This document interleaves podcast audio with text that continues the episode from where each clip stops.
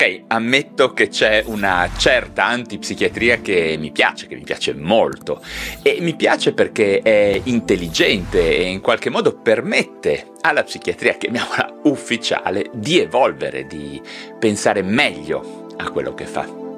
Bene, eh, ed ecco che oggi mi è tornato alla mente il famoso, spero sia ancora famoso perché le cose belle poi ce le dimentichiamo velocemente, ma insomma, eh, in ogni caso oggi vi vorrei proprio parlare dell'esperimento di Rosenhan. David Rosenhan è stato uno psicologo statunitense eh, piuttosto importante che nel 1973 pubblicò un articolo molto interessante intitolato On Being Sane in Insane Places, che in italiano lo possiamo tradurre con Sull'essere sani in luoghi folli. Bene, questo articolo che divenne molto famoso all'epoca era una vera e propria critica alla psichiatria in particolare alle sue modalità di diagnosi, alle volte un pochino selvagge, specialmente a, al tempo, eh, spesso anche affrettate e un po' approssimate. Insomma, mi ricordo che quando lo lessi mi colpì profondamente e mi fece pensare.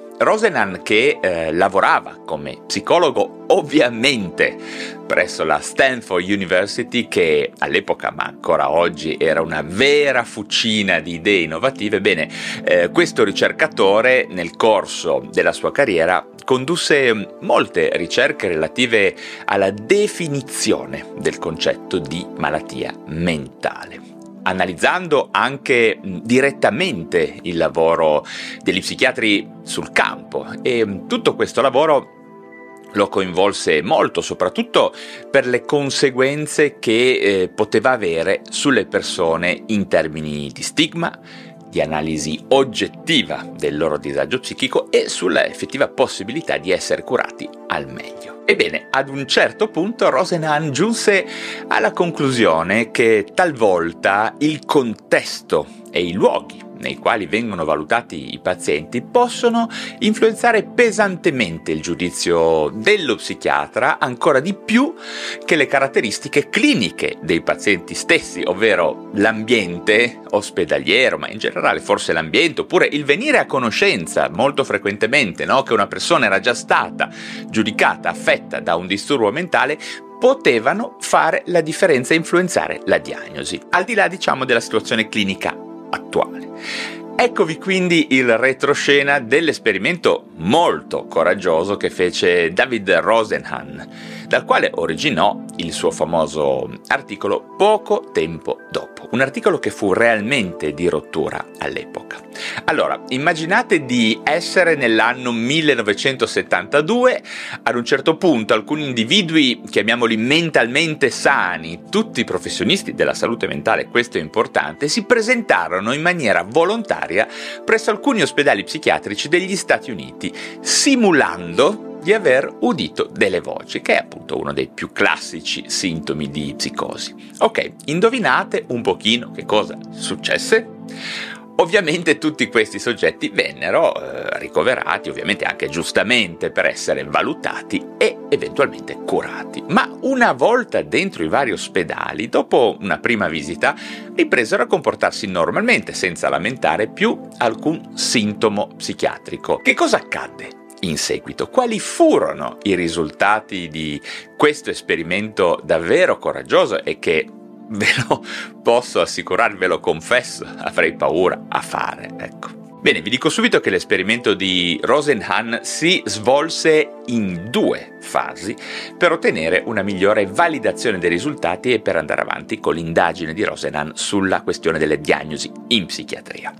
Nella prima fase David Rosenhan stesso insieme a sette collaboratori appunto non affetti da alcuna patologia psichiatrica, eh, quelli che lui definì all'epoca dell'esperimento pseudo pazienti, tentarono appunto di essere ricoverati presso diversi ospedali psichiatrici, ecco, inizialmente magari telefonando per un appuntamento e in seguito recandosi proprio in pronto soccorso simulando delle dispercezioni uditive come vi ho detto prima, diciamo sentire delle voci.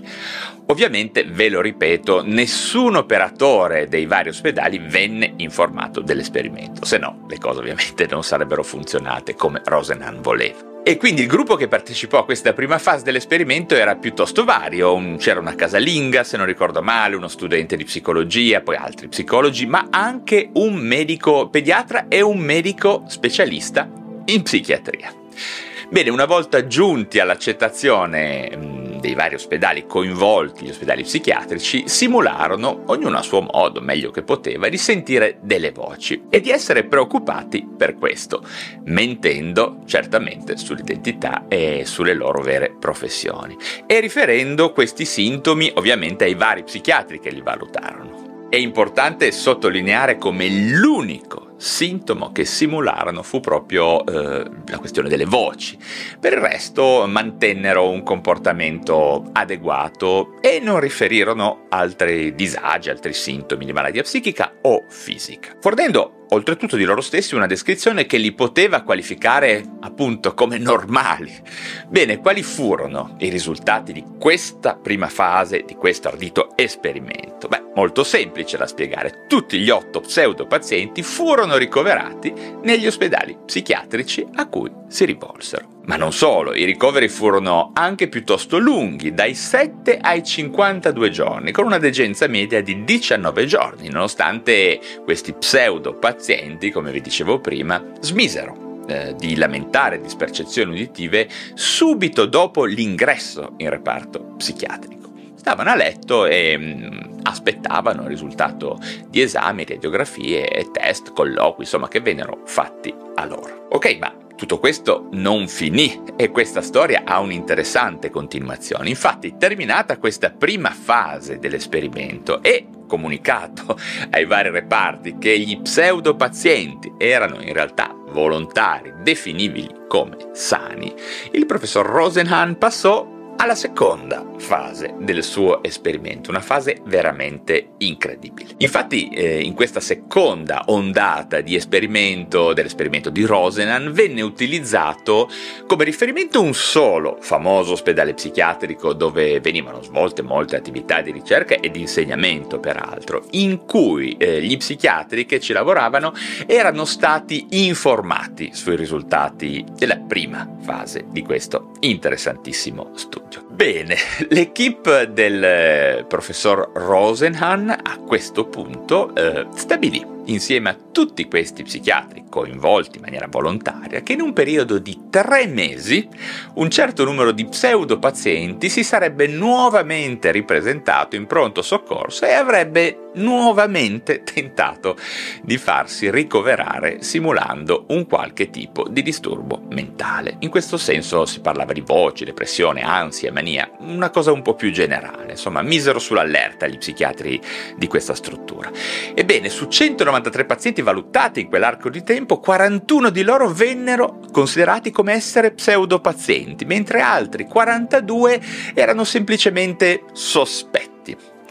Ok, a questo punto la domanda è, dopo essere stati avvisati, gli psichiatri avevano effettivamente imparato qualcosa ed erano diventati più attenti e scrupolosi rispetto alla valutazione dei pazienti? Insomma, ci avevano azzeccato a sospettare o a considerare pseudopazienti le persone che si presentarono?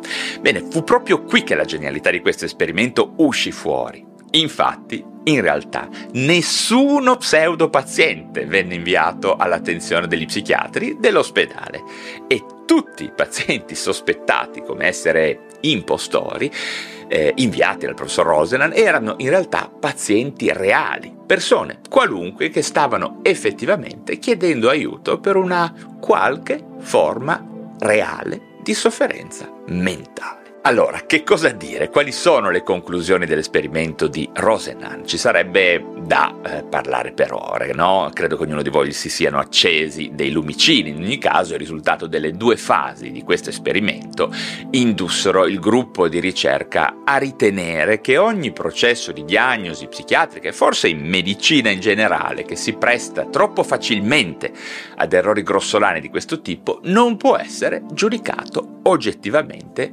molto attendibile. Credo che la conclusione eh, possa essere considerata tutto sommato corretta, no? Dagli anni 70 eh, è chiaro che molte cose sono cambiate, il DSM è cambiato, forse anche soprattutto gli psichiatri sono cambiati, eh, ma bisogna dire che personalmente molto spesso osservo una certa superficialità diagnostica in ambito psicologico e psichiatrico, in ambedue i sensi, eh, tanto per intenderci, sia in termini di sovradiagnosi che di sottodiagnosi. Probabilmente la diagnosi secondo il DSM ha degli oggettivi vantaggi, ma anche degli oggettivi eh, svantaggi, dei contro. E vi anticipo che di tutte queste cose eh, ne parlo nel mio nuovo libro PsyQ, dove mh, mm, cerco di spiegare chiaramente che il punto sarebbe quello di iniziare a diagnosticare con maggiore rigore non solo le categorie diagnostiche del DSM, ma anche i processi disfunzionali, ovvero il disadattamento, argomento di cui ho parlato anche di recente in un altro video. Insomma, Insomma, la diagnosi in psichiatria non può essere fatta allo stesso modo certamente in cui la si fa, che ne so, in dermatologia o in neurologia, ma ci sono mm, criteri temporali, biopsicosociali, psicologici e appunto di adattamento che vanno sommati tutti assieme e integrati per ottenere una risultante che definisca al meglio la persona che sta soffrendo per potergli fornire il miglior aiuto possibile. In ogni caso eh, ne riparlerò di tutti questi eh, argomenti, in quanto eh, siete in molti ad avermi chiesto di approfondire l'aspetto della diagnosi in psichiatria che è oggettivamente realmente importante. Per adesso vi consiglio sicuramente di dare un'occhiata a PsyQ, il mio nuovo libro che trovate su Amazon, eh, vedrete che avrete informazioni valide e facilmente comprensibili e credo interessanti sul concetto di diagnosi in psichiatria. Ok? Molto bene, spero di aver risposto ad alcune delle domande che eh, mi fate sul concetto di diagnosi. Io volevo farlo con un esempio, questo mi sembrava calzante. Ma come sempre, se avete altre domande o precisazioni da fare, fatelo giù nei commenti. Ok? Per adesso è tutto, spero di esservi stato utile e nel caso vi invito a sostenere il canale con un like e se vi interessa la psichiatria, iscrivetevi subito alla piattaforma digitale da dove mi state ascoltando. E come sempre, se siete dei veri fanatici delle neuroscienze e della psichiatria, abbonatevi al canale YouTube in modo tale da accedere alle live in cui potrete incontrare molti ospiti fantastici a cui fare domande dirette e a cui loro stessi vi risponderanno in diretta. Mi raccomando, non perdete questa occasione per approfondire ulteriormente questi argomenti e anche per sostenere questo canale che direi sta portando molto valore nell'ambito specifico della psichiatria, psicofarmacologia, neuroscienze e dell'immagine biopsicosociale dell'uomo e della sua sofferenza. Ok? Infine, ah, ve lo ripeto, date assolutamente un'occhiata al mio nuovo libro, appunto PsyQ, in cui parlo anche appunto di diagnosi e di terapia in psichiatria secondo un'ottica moderna e direi inclusiva. Andatelo a cercare su Amazon, ok? Bene, per adesso è tutto. Un caro saluto ad ognuno di voi e ci si rivede presto per parlare di un nuovo argomento.